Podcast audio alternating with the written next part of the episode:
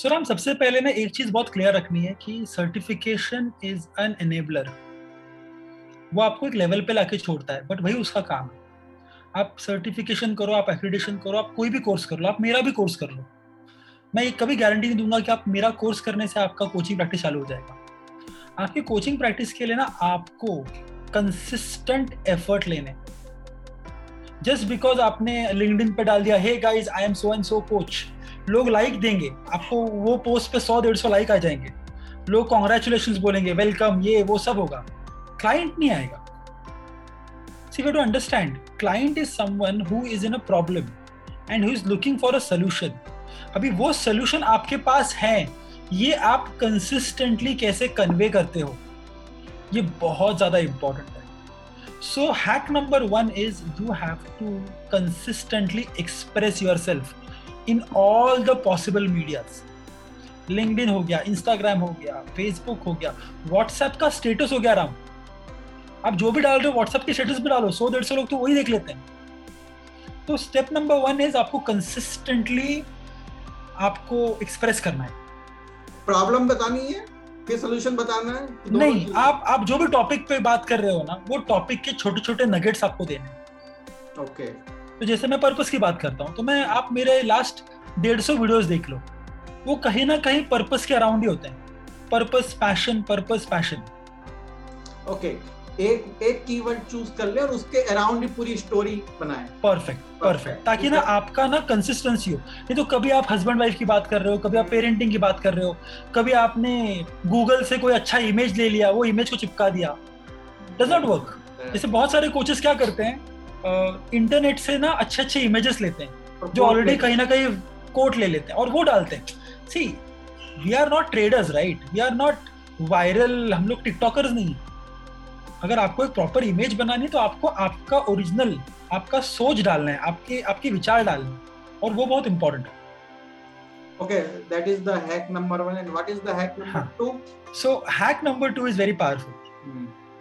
uh, as a coach ना आपको ना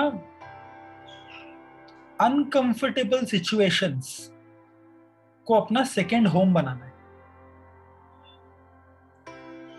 मैं इसको एक्सप्लेन करता हूँ see please understand one thing अपने पास जो भी कोचिंग क्लाइंट आएगा ना hmm. वो ऑलरेडी कुछ अच्छा कर रहा है Definitely. और उसको नेक्स्ट लेवल पे जाना है अभी जो नेक्स्ट लेवल है ना वो कभी कंफर्टेबल नहीं होगा hmm. तो आपको ना उसको वो अनकंफर्टेबल सिचुएशन में डालने के वक्त you have to be okay with it जैसे मेरी एक क्लाइंट है। को भी अनकंफर्टेबल पोजीशन में डालना हो। वो तो स्टेप वन है। अच्छा, कि आपको आपको खुद को अनकंफर्टेबल पोजीशन में डालना है तभी आप ये लेवल तक पहुंचोगे कि आपके पास कोई आए। बट जब कोई आपके पास आता है तो सपोज़ करो मेरी एक क्लाइंट है। She is one of she is an award winning anchor अभी हम लोग लास्ट दो साल से काम कर रहे हैं और मैंने उनको छः महीने पहले बोला है कि आपको ना कंसिस्टेंटली सोशल मीडिया पे डालना है। Now she is very busy okay अभी कभी कभी वो डालती है कभी कभी नहीं डालती। अब मैं हर महीने के कोचिंग कॉल में I speak to her and I take out this topic कि आपका लिंक्डइन नहीं हो रहा है आपका सोशल मीडिया नहीं हो रहा है। नाउ पहली बात तो उन्होंने सुन लिया, दूसरी बात भी सुन लिया बट अभी तीसरे महीने के बाद उनको भी थोड़ा फ्रस्ट्रेशन आएगा कि क्या यार नितेश, हमेशा तुम यही बात करते रहते हो। And she might get uncomfortable हाँ बहुत सारे कोच क्या करते हैं, इस मोमेंट पे ना दे स्टेप बैक और वो क्या बोलते हैं, नहीं यार क्लाइंट को ज़्यादा पुश नहीं करते, कहीं छोड़ ना दे। और यहाँ पे ना hack number two is you don't have to worry whether the client will continue और not you have to worry whether the client is growing और not because if the client is not growing eventually वो तो वैसे ही छोड़ देगा। सी अगर आप उससे मोटा पैसा ले रहे हो वो कभी ना कभी सोचेगा ना कि यार मैं इतना पे कर रहा हूँ मेरी लाइफ में तो कुछ चेंज ही नहीं हो रहा है। फिर वो कुछ बहाना बनाएगा और वो इवेंचुअली आपको छोड़ देगा। सो so, इसलिए अगर आप लॉन्ग टर्म इम्पैक्ट के लिए कोचिंग में आए हो तो स्टेप नंबर वन खुद को अनकंफर्टेबल पोजीशन में डालने के लिए तैयार हो। एंड स्टेप नंबर टू अपने क्लाइंट को भी अनकंफर्टेबल पोजीशन में डालने की तैयारी रखिए। ओके अनकंफर्टेबल इज़ योर मंत्र अनकंफर्ट नहीं अनकम being uncomfortable should be our second hope okay be comfortable in second. Okay. Okay और क्लाइंट को भी अनकंफर्टेबल करें तभी वो ग्रो करे ऑफ़ कोर्स ऑफ़ कोर्स वो ग्रो नहीं करेगा तो, तो वैसे भी छोड़ के वाला जैसे वो सिंपल है ना जिम के ट्रेनर्स कैसे होते हैं? हम्म, आप अगर एक सेट मार रहे हो और आपका बारह रिपीटेशन हो गया है और अगर आप रुक रहे हो तो आपकी बॉडी नहीं बनने वाली। वो कहता है और बारह के बाद वो और पाँच आपको जब कराएगा स्ट्रेच करना। तो ये जिम में तो हम लोग कर लेते हैं बट रियल लाइफ कोचिंग में भी ये करना बहुत ज़रूरी है।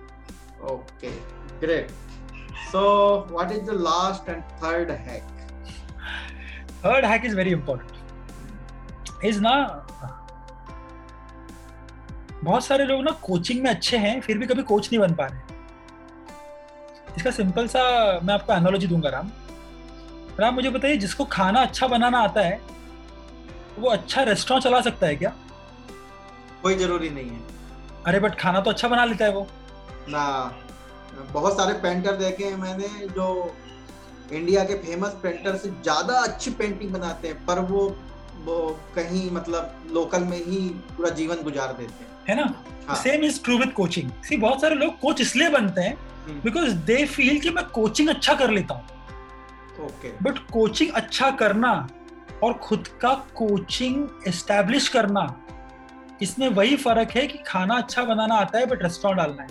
दोनों अलग चीज़ें दोनों सी रेस्टोरेंट में खाना बनाना is one of the aspects price team management risk of money marketing locality ये सब एक रेस्टोरेंट के लिए बहुत इंपॉर्टेंट है।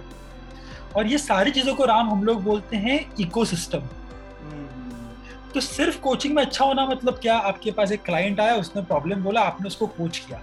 ये सिर्फ़ वन पार्ट है इकोसिस्टम का।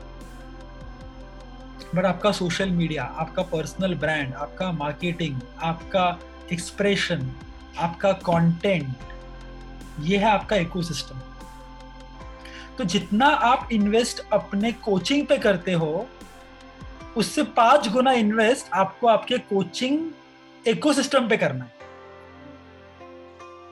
And this is the third hack the most important hack